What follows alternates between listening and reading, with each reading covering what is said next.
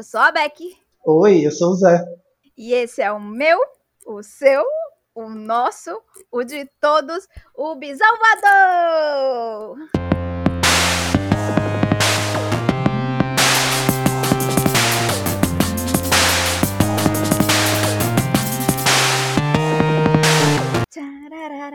Mas eu amo, eu amo muito a empolgação da pessoa gravando. Sempre assim. Tem que ter, tem que ter a empolgação.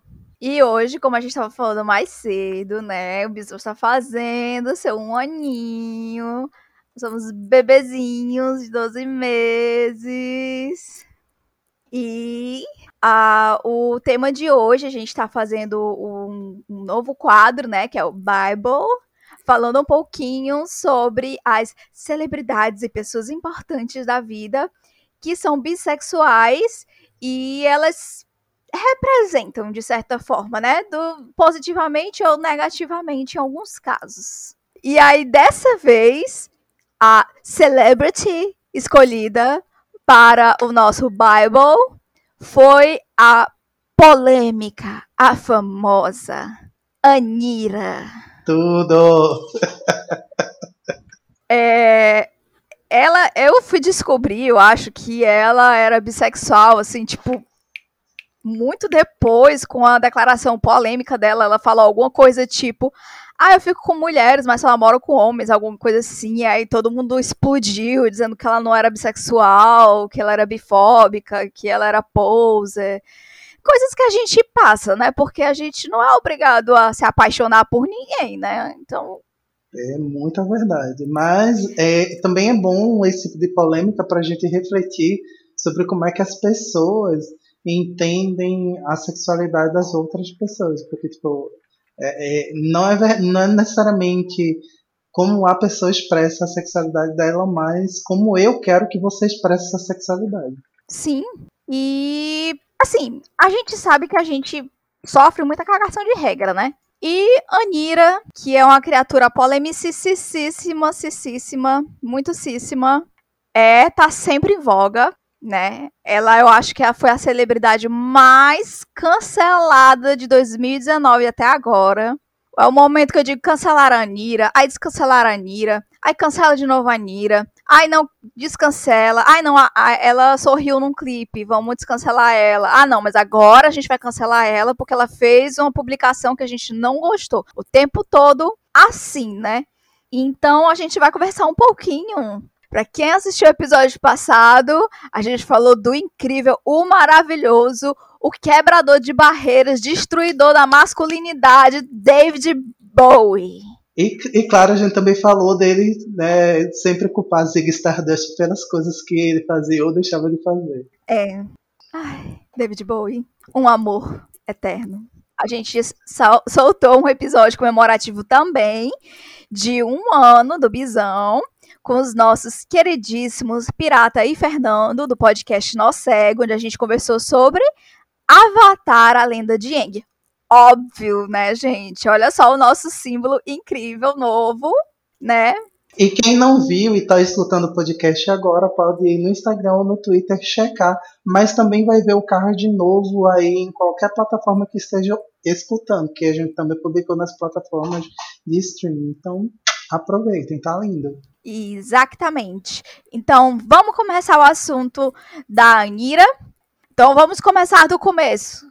Né? A gente começa pela raiz da pessoa. A pessoa, Anira, na verdade, se chama, eu vou pescar aqui o nome dela, Larissa de Macedo Machado, que ela é carioca, nascida em Honório Gurgel, no Rio de Janeiro, né? Que é a cidade conhecida por ser a cidade do funk. Amo demais.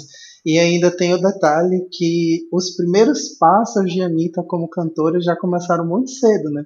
Começaram quando ela tinha oito anos e ela participava do coral da Igreja Católica Santa Luzia. Foram os avós que levaram ela para participar do coral. E lá ela começou né, a, a gostar de cantar e foi conhecendo outros grandes nomes da música brasileira, já que ela estava cantando, aprendendo com outras pessoas e aí vai, né? Assim, é, é muito natural que pessoas de periferia vão cantar o que elas conhecem. E ela sempre foi. O funk é sempre muito criticado, né? Ele é sempre muito rebaixado, ele é botado para baixo e tudo mais. E uma das responsáveis, além do Furacão 2000, né, de botar o funk de novo nos trilhos, foi a Nira. E ela não só botou de volta nos trilhos, como ela jogou o funk pro internacional.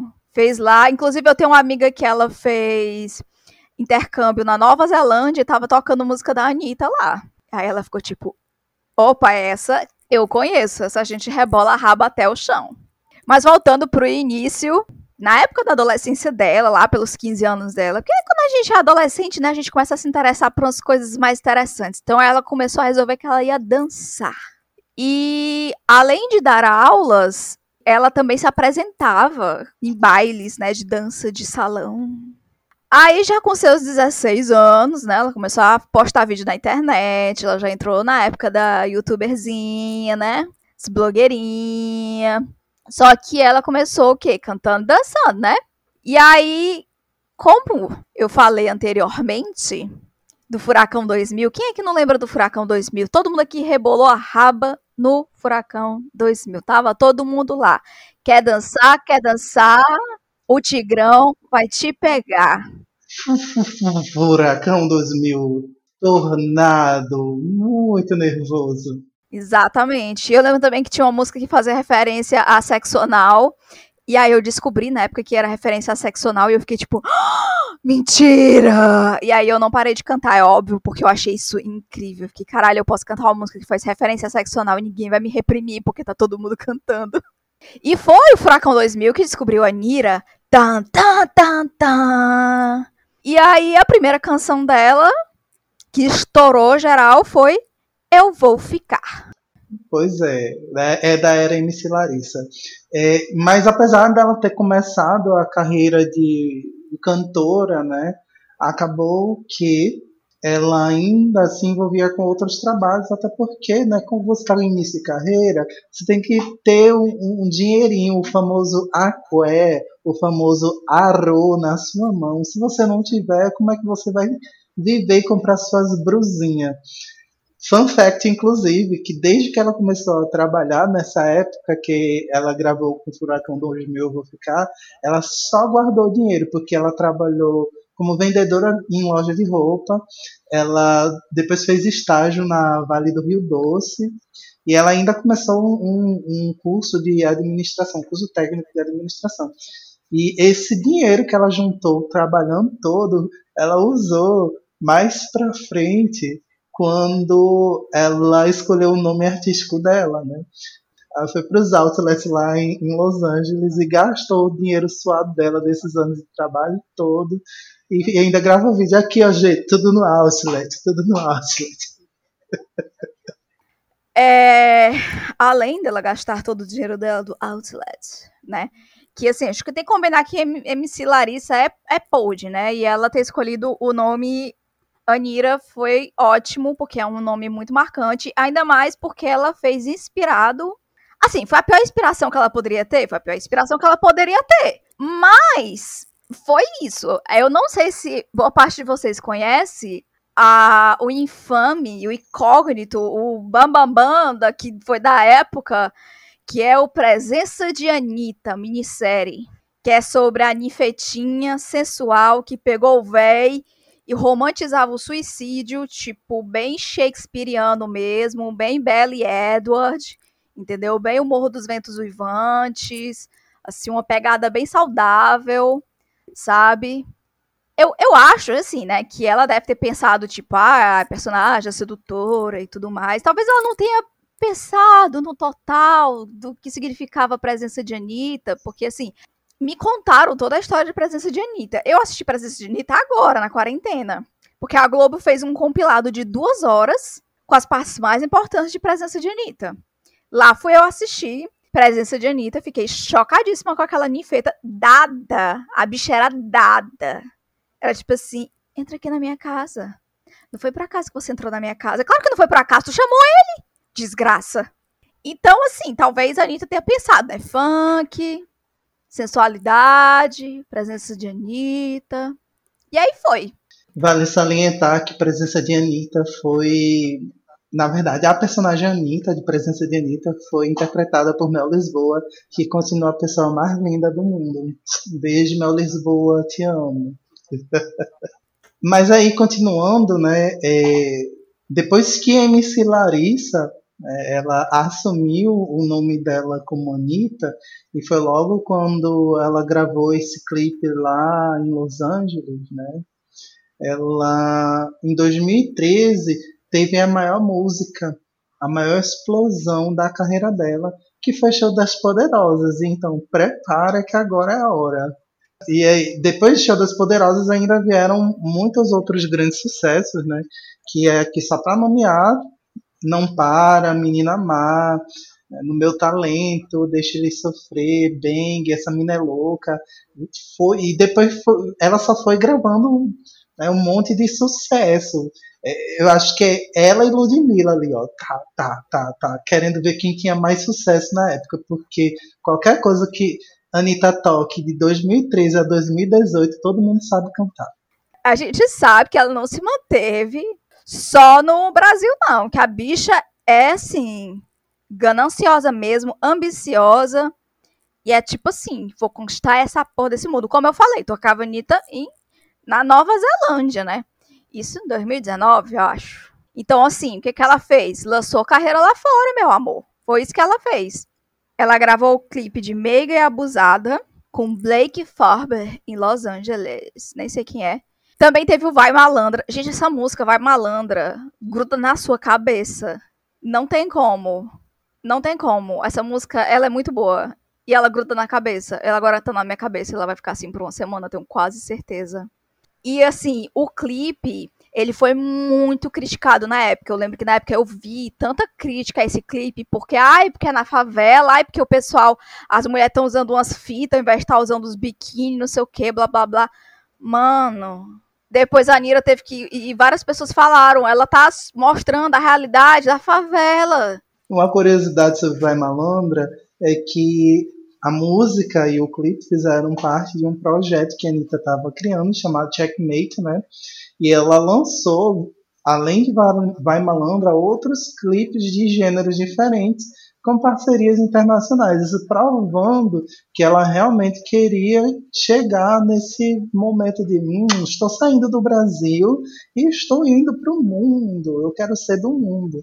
Tanto que por conta das músicas e, e do processo do, do Checkmate, ela foi convidada a participar né, do, do programa do Jim Fallon, que é o, o The Tonight Show. Mas aí, claro, foi junto com Iggy Azalea, que teve um, um estresse enorme, porque a música vazou antes do tempo, e aí ela culpou a Anitta. Aí a Anitta começou a brigar, e a Anitta briga com todo mundo que ela grava a música, assim, é ótimo. Você quer ver alguma coisa acontecendo? Veja a Anitta, procure a Anitta brigando. Pronto. Ela tá sempre brigando. Pois é. Esta mulher, ela, a gente sabe que a Anitta, apesar de todas as polêmicas, dos, das, dos barracos, do que for, a bicha é um fenômeno internacional. E a gente sabe que tudo que história, que faz muito sucesso, tem um certo serviço de streaming chamado Netflix. Que poderia estar bancando isso aqui agora que a gente tá citando ele. Exatamente. Paga nós, Netflix. Contrata nós. Nós é apresentador top. Aí, que, que foi que a Netflix fez? Fez um documentário sobre a bicha, né? Obviamente. É, isso foi em 2018, né? Que foi, foi o, o Vai Anitta, que fala os bastidores da vida dela. Dizem que esse documentário, ele é bom, mas o mais novo dela é melhor ainda. E ela assinou a execução, a produção executiva, ah, tava botando ao contrário. Ela assina a produção executiva do documentário também. Eu acho que muito provavelmente, porque ela não queria alguns detalhes, talvez, de fora, né? Mas a gente sabe que a Pop também teve que passar por muito perrengue, né? Toda mulher, assim, é, grande, é, no sentido de, de musicalmente, ou atriz, ou o que for, assim, na mídia, é, passa por um perrengue desgraçado. E Eu não assisti o documentário, mas me falaram, quem assistiu, que o documentário narra um pouco dessas dificuldades que ela teve, principalmente sendo uma mulher que veio da periferia, a mulher chegou no, no espaço, né? Ela passou do céu. Tipo, o céu não é. O céu. Tem aquela frase, né? O céu é limite. Pra ela não foi limite, não. Pra ela não tem limite. Um dia ela chega em Plutão. Amo que amo. E, claro, né, se tem série, quem tem série, por que não ter um livro, né?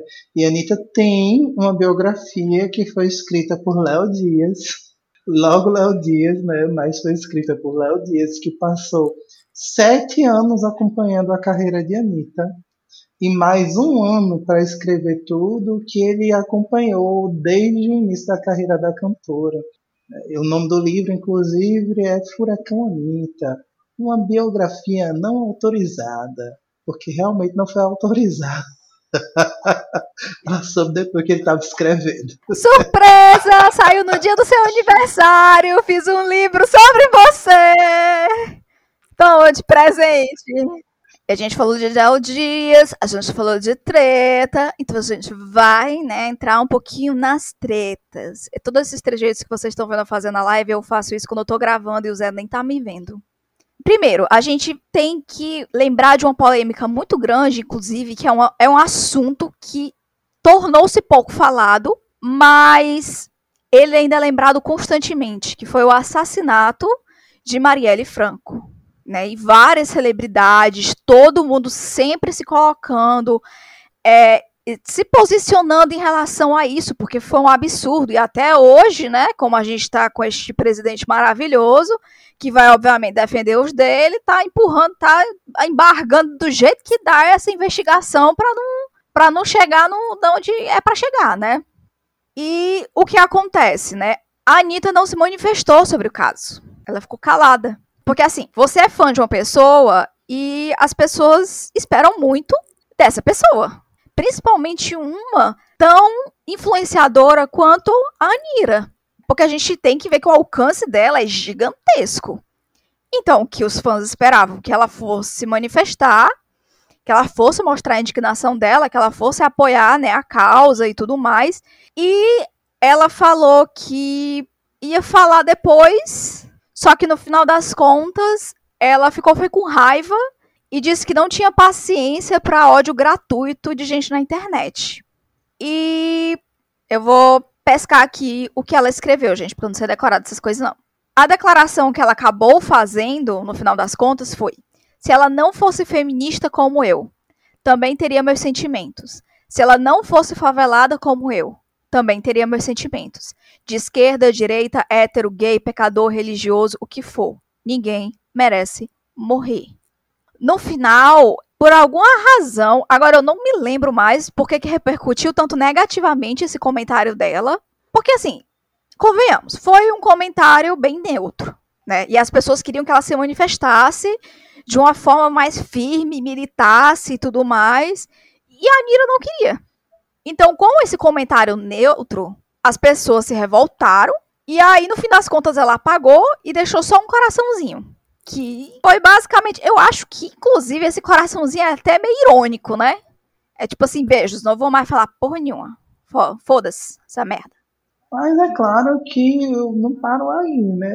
É claro que o, os problemas de Anitta não são só esses. A treta de Pablo Vittar foi quando a Pablo alugou um helicóptero. Mas a Pablo alugou um helicóptero, não foi nem só para tipo, ah, uau, vou passear. Era para tirar foto, era para fazer close, era para aparecer mesmo. Que a bichinha tava com dinheiro, então a bichinha queria aparecer e ela tá certa em fazer isso. Certíssima. Eu faria o mesmo, se eu não morresse de medo de altura. E aí tudo bem, né? Pablo ganhou seu dinheirinho, tem que gastar o dinheiro do jeito que quer, né? E, e, Pablo não vende apenas a música, Pablo também vende a estética como drag queen. Então é importante você vender a estética das maneiras que aparecerem, né? E tudo bem, se eu quiser alugar um helicóptero ou um jatinho para aparecer. A questão é, o vídeo dela fazendo os close bateu na internet e aí a Anitta gravou um áudio falando mal, pesadamente mal sobre Pablo, dizendo tipo, ah, eu não vou gastar meu dinheiro suadinho com helicóptero ou com jatinho para mostrar para os outros que eu sou rica. Para que eu vou fazer isso? Ela disse que tinha gastado 70 mil dólares no clipe de sua cara. Foi um clipe caro pra caralho, na, nas palavras dela. Enquanto a, a menininha Pablo não pagou foi nada. E imagina se ela tivesse virado para Pablo e, e dito: Não, eu não vou gastar dinheiro com isso. Ou então dito: Não, vamos rachar aqui. Não, ela pagou tudo, porque eu sou de Honório Gurgel. Eu sou de Honório Gurgel, não preciso disso. E aí ficou a, a frase famosa que não, não preciso disso, eu sou de Honório Gurgel. Também, né, além das tretas com a Pablo, né, esse negócio de dinheiro é, gente, meteu o dinheiro no meio, rola treta, por mais rico que você seja. Teve treta também com Sônia Abrão. Eu amo. Amo. Quem não teve treta com Sônia Abrão, né? É, em entrevista, né, a Sônia Abrão falou mal de Anira, né, criticou ela bem feio mesmo, eu acho é pouco. Mentira, na verdade, eu não acho pouco, não. Eu só acho engraçado as treta. Aí agora vou, vou contar, né, vou citar as palavras de Sônia Abrão. Acho que, como pessoa, Anitta tem a profundidade de um pires. Ela não amadurece, não desenvolve, não tem uma visão mais ampla das a das coisas. Alô, Sônia Abrão? Minha filha tá perdida no mundo? Que eu acho que esse comentário dela é meio perdido, assim, né? Tipo, dizer que ela não amadurece, não desenvolve. Justa a mulher que foi para tudo que é canta e tá. Se ela soltar um peido, sai nota de 100. Mentira. Sai nota de 100 libras. E aí a Anira não vai deixar pra baixo, não, minha querida. Aqui, ó, Anira, ó, respondeu. Pra mim, o ápice da cadeira da. Da cadeira, ótimo. Da carreira de Sônia Abrão foi a participação no clipe de Pepe e Neném. E aí, eu acho que a última treta, assim, de vida de Anitta, que é muito legal de trazer, é a treta que fez, talvez, a Anitta ler um pouquinho sobre feminismo, ou conversar mais sobre feminismo com as coleguinhas, né? Que foi lá a treta ao vivo, no Altas Horas, com Titi. Essa daí é lendária. Meu Deus, é tudo. Porque, gente, a Pete. Se a Nira é debochada, a Pete é sarcástica e ela é certeira, assim, ó. Vai bem no. Puf, bem no meio do seu cu. Exatamente. Bem direitinho. Ela mira assim, acerta e não tem deboche que aguente. Ali é uma das poucas coisas que deboche não aguenta. É quando você tem a língua afiada e faz da cortada. Nessa discussão, elas estavam discordando muito sobre o que era ou não machismo, né? E, e a Anitta estava falando, não, que se a mulher coloca uma roupa, ela tá dando margem, né, para o homem fazer isso, aquilo, outro. Ele falou, que é isso, mulher? Você tá botando um shortinho curto? Ele não tem que achar nada, não. Quem tem que gostar do que eu tô fazendo sou eu. Enfim, aí a Anitta ficou lá, toda perdida assim, a galera, uh, ovacionando o Pete. Eu, ah, até hoje tô batendo palma pra essa mulher. E, assim, a Anitta, ela se assumiu bissexual, como eu falei no começo, né, há muito tempo. Foi muito engraçado, teve mal treta, porque teve toda aquela questão de ela não namorar mulher e tal. E para variar, como ela, é, como acontece com qualquer pessoa bissexual, na verdade, né? As pessoas se fazem de doidas sobre ela ser bissexual, né? Tipo, ah, ela tá com cara, então é óbvio que ela é hétero. Nunca foi bissexual. Aí, se, tipo, ela beijou uma mulher, ah, sapatão, né, gente? Tava fingindo que era hétero. É, além de toda essa esse apagamento bissexual que ela sofre o tempo todo, e não só ela, como todas as figuras bissexuais, como no, no a gente já citou, né? Tem um episódio também que a gente fala sobre figuras públicas bissexuais que são anuladas o tempo inteiro, sabe? Por exemplo, o Fred Mercury, que eu falei no começo, o pessoal diz, ah, mas ele é gay. Gente, ele escreveu Love of My Life pra uma mulher, que era o amor da vida dele. Pelo amor de Deus, me passam essa vergonha. Voltando pra Anitta, ela falou, inclusive, em entrevista, que os pais ela sabem que ela é bissexual desde que ela é adolescente, o irmão dela, e assim, é, sabe, não é grande coisa. Talvez na época que ela tenha saído do armário, eles tenham ficado meio assim e tal, porque as pessoas não, não costumam entender muito o conceito de bissexualidade, então às vezes demora um pouquinho pra cair a ficha. Se demora pra gente, imagine pros outros. Mas todos eles respeitam ela. E ela até falou na entrevista que, tipo assim, a mãe dela não é feliz com o fato dela ser bissexual. A gente entra, teria que entrar muito naquele assunto de maternidade, paternidade, que é tipo assim, os outros podem ser LGBT do jeito que quiser, mas o meu filho não pode. A minha filha não pode. Né? Minha filha não pode. Mas ela respeita a filha e ama ela do, jeito, do mesmo jeito. É tipo, ah, vou fazer o quê? E ela contou também que o irmão dela vivia revoltado porque ela roubava os pretendentes. Já pensou você e seu irmão brigando pela mesma pessoa? Optaria. Amo que amo. E ainda teve coisas que ela falou, né? Porque para quem não sabe ou não sabia, ela tinha um programa no Multishow e quando começou a pandemia, né, quando começou a quarentena aqui no Brasil, virou o Anitta dentro da casinha. E lá no programa, ela fez uma colocação sobre Menage. E aí na colocação sobre Menage, ela falou, tipo, que não existe normal. Que normal é o que você acha legal, normal é o que você curte, né? Se você acha que se envolver com duas pessoas é massa, então se joga. É, e ela falou que ela mesma já tinha se envolvido várias vezes com homens que eram bissexuais e que se você estava curtindo o rolê, por que não? Né? Claro que essa colocação dela, ela tem um quê de problema, né, da gente parar e pensar, porque ela está né, colocando normal o que você curte. Né, mas não é, normal são tantas coisas, né? Tipo, é como se você der, a, abrisse a, a discussão para ver se monogamia era normal, se não monogamia era normal. E aí, olhando para uma e para outra, qual que era a normal, né? Porque você acha que é normal, mas o outro que acha que o dele é normal vai achar o seu anormal enfim, tipo, na verdade tudo é normal, né? Sim. Tudo que envolve relacionamento, desde que não seja abusivo ou, de, ou que não seja fora do combinado, é totalmente normal. Com essas colocações e tudo mais, sabendo que é bissexual, blá blá blá, estão é, sempre exigindo da gente uma comprovação. É muito difícil pra gente que é bissexual ter que ficar o tempo todo batendo na mesma tecla.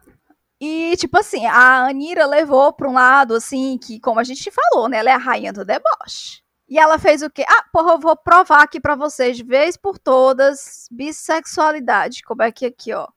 Aí ela fez uma música, que é Não Perco Meu Tempo, onde ela beijou 28 pessoas de gêneros e idades diferentes. Só para constar, nenhuma menor de idade, tá, gente? Então. não rolou pedofilia. Quando a gente fala idades diferentes, né, né, né, criança, adolescentezinho, Davi, você não estaria no clipe dela, tá? Desculpa. Mas pessoas, né, mais pra idade dela e tal, variando assim. Pra que isso? Ó, beijei aqui, ó, 28, adorei, eu beijo a boca que eu quiser, porra. É sobre isso. Imagine ela, que é uma criatura influente, cheia de seguidores, né? Polêmica, tá sempre na mídia e o Diaba 4 e ficam questionando a sexualidade da mulher. Quem somos nós aqui? Tem que ficar o tempo todo dizendo sou bissexual, sim, sou bissexual. Meu Deus, eu sou bissexual. Para com isso. Pois é, e com todo esse rolê, né, mesmo ela tentando mostrar que ela era bi, ou que ela, enfim, estava falando a verdade, ela também cai, ela também fala muita besteira, ela também acaba trazendo uma discussão negativa sobre a bissexualidade. Mas né, tudo que é negativo a gente também pode transformar em positivo em algum momento, que as pessoas estão de fora, vendo o erro que a pessoa cometeu e começando a debater aquele erro em busca da melhoria. Né? Então teve um momento em que a Anitta falou de novo sobre não estar num relacionamento com uma mulher. E nesse momento ela literalmente disse a seguinte frase: Mulher é muito dramalhão. Quando vai para um relacionamento é muita conversinha. Não tenho muita paciência. Teria que encontrar alguém como eu, prática. E aí as pessoas começaram a, a criar um, uma discussão muito forte sobre isso e sobre o, o, problema dela falar esse tipo de coisa, né? Que, por exemplo, ah, uma pessoa prática, uma pessoa que está pronta para fazer essas coisas a qualquer momento. Então, uma pessoa que não liga para fetichização. Vamos discutir fetichização aqui. Você está fetichizando mulheres, você está transformando mulheres em, em, em corpos aleatórios que qualquer um pode pegar e fazer o que quiser. E aí começou uma briga e ela só assim: tchau, não estou nem vendo. A egípcia. Voltando para Anira, dessa questão dela que ela tentou se explicar, né? Foi de novo dar uma entrevista e fez de novo aqueles comentários dela neutros, tentando tirar o rabo dela fora da questão, como se o que ela tivesse falado não fosse nada demais. Na verdade, foi bastante coisa, principalmente pela influência, pela grandiosidade que é o nome dela e tudo mais. E ela disse o seguinte: É verdade que eu nunca tive um relacionamento duradouro com uma mulher. Ou não lembro. Vamos ver se agora alguém ofendido aparece dizendo que eu esqueci dela. Aqui, eu não me importo de tratar essa questão sobre a minha bissexualidade, porque esse é o meio que. Gente, eu fiquei disléxica do nada. Esse é o meio que é, mas é algo que eu nunca usei para promover meu trabalho. Eu só quero que as pessoas vejam que é normal. Sei que há pessoas que não têm coragem de dizer isso, mas não a julgo. Eu entendo que é difícil enfrentar. E esse é um detalhe muito positivo do, do entrevista dela, né? Porque ela toca exatamente no ponto que ninguém pode julgar uma pessoa que não vai falar sobre a sua sexualidade, que ninguém sabe o que, é que a pessoa está passando. Ela pode estar num lugar onde ela não se sente segura para isso, que ela vai perder algumas coisas em caso dela se assumir. Então, tipo, não cabe a gente julgar uma pessoa que está no armário ou pressioná-la para sair do armário, né? A gente tem que apenas acolher a pessoa e esperar o momento dela. Se ela um dia quiser sair do armário, beleza, a gente está aqui e apoia essa pessoa. E é nesse sentido também, né, que dentro do, das polêmicas que ela causa, ela também fala muita coisa boa. Né? Um exemplo foi bem recente agora, um vídeo que ela gravou nos stories quando começaram a comprovar, né? Não sei como comprovaram para elas, se foi com print, vídeo, o que, que foi, que o famoso ex-participante do BBB 21, Arthur Piccolo de Conduru, era bissexual. Ela falou: como o povo é preconceituoso, né? Desses 30 minutos para cá, recebi incontáveis mensagens falando. As pessoas disseram, né? Ah, e se ele fica com homens, todo mundo no Espírito Santo sabe. O problema é dele, gente. Se ele fica com mulher também, tudo ótimo. Eu também fico com os dois. Isso é um impedimento desde quando? Não consigo entender esse pensamento das pessoas. A mulher pode ficar com mulher e homem e homem e o homem não? Se ele pegar homem, tá tudo ótimo, tá super bem-vindo. Se quiser chamar outro também, chama. A gente se diverte todo mundo junto, a gente faz um bem bolado. Isso nos seus stories do Instagram. Mas a pergunta que fica, e aí, Anitta é ou não bissexual, né? Eu vou dar a resposta para vocês. A resposta, minha gente, é que não cabe para mim ou para qualquer outra pessoa decidir por ela. Né? Só ela tem o direito de dizer quem ela é e como ela se sente em relação à sexualidade dela e as, e as atrações dela. Então, é somente com ela. Pois é, a gente tem um milhão de fiscais, né, de, de sexualidade, e as pessoas querem, obviamente, fiscalizar a sexualidade de quem é famoso também. Aí é que tá a, a questão, né? Como foi dito, a gente tem que deixar para as pessoas falarem quem elas são e como elas se sentem em relação tanto ao seu gênero quanto à sua sexualidade. As pessoas de fora não tem nada a ver com isso, mas mesmo que a Anitta seja uma pessoa muito polêmica e que tipo né, ela esteja trazendo alguns problemas para a discussão da bissexualidade, como a gente falou lá, lá no primeiro episódio do, do Bible sobre David Bowie, a gente disse que a gente ia falar sobre pessoas, sobre momentos, sobre livros ou qualquer outra coisa que trouxessem discussões positivas ou negativas de bissexualidade, porque a partir disso a gente pode, né, criar um, ambiente saudável para falar bissexualidade é isso, as pessoas finalmente entender isso aqui minimamente sobre isso.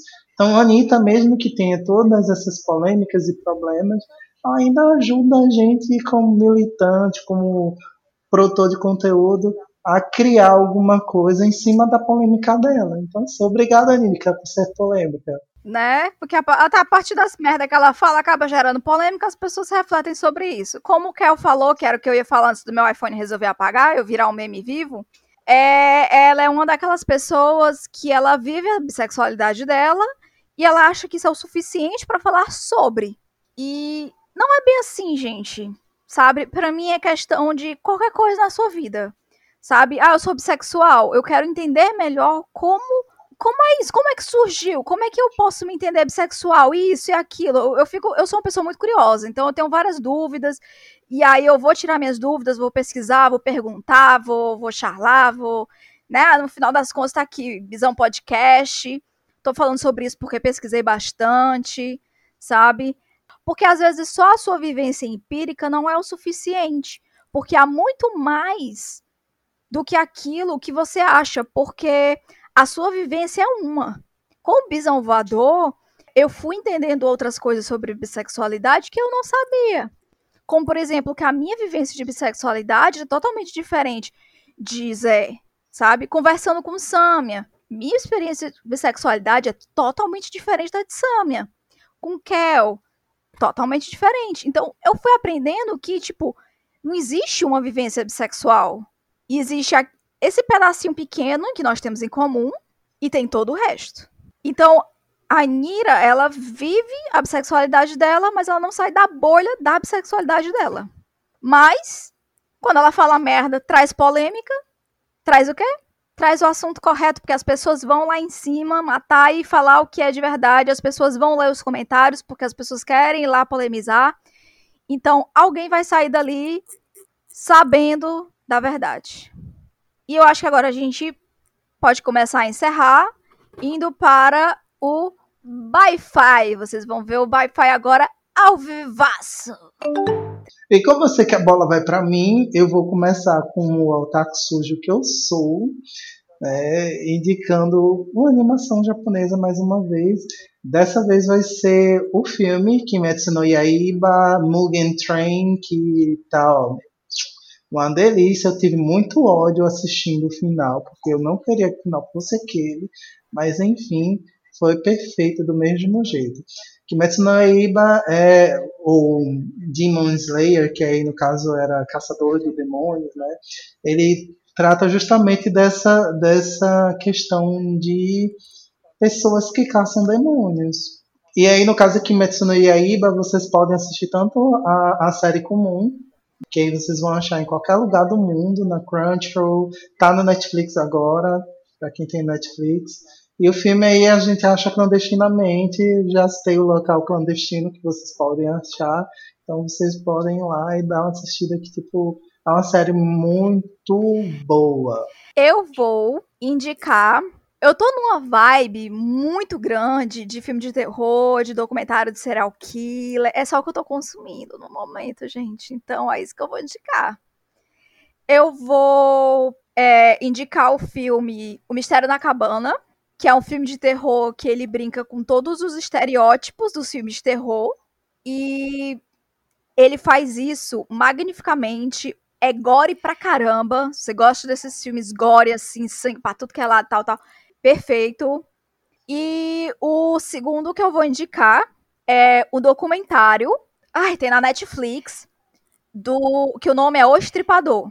É sobre um serial killer na década de 1970 na Inglaterra.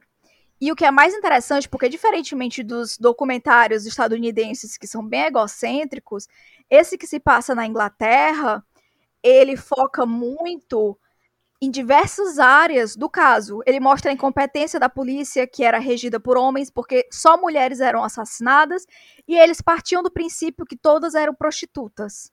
E se todas são prostitutas, a população não se importa. Porque quem é que se importa com os marginalizados, né? Os periféricos? Ninguém. E é uma época que você sempre pensa, Inglaterra, ouro, né, chiqueza, Londres, e ele mostra a Inglaterra áreas decadentes, onde várias das mulheres tinham que se prostituir porque não tinha emprego para ninguém. E era o único jeito delas ganharem dinheiro. Então, tipo, é um documentário que é doloroso de várias formas, principalmente se você for mulher. São quatro episódios de 48 minutos, 50 minutos mais ou menos. Você tira as duas horinhas do seu dia, quatro horas do seu dia, que eu não sei contar. É... Dá pra assistir, entendeu? De uma sentada assim, e é tiro, porrada e bomba. E essas são as minhas duas indicações. Eu teria muito mais indicações, mas eu vou deixar só essas duas. E é isso, pessoal do Bisão. Não se esqueça de adicionar noizinhos lindos, maravilhosos em nossas redes sociais. As minhas redes sociais, como Beck Ardigans. Eu falo muito sobre literatura, gramática, enfim, todos esses assuntos que eu adoro palestrar sobre. Não se esqueçam de adicionar o Zé, onde tem muitas fotos sensuais dele.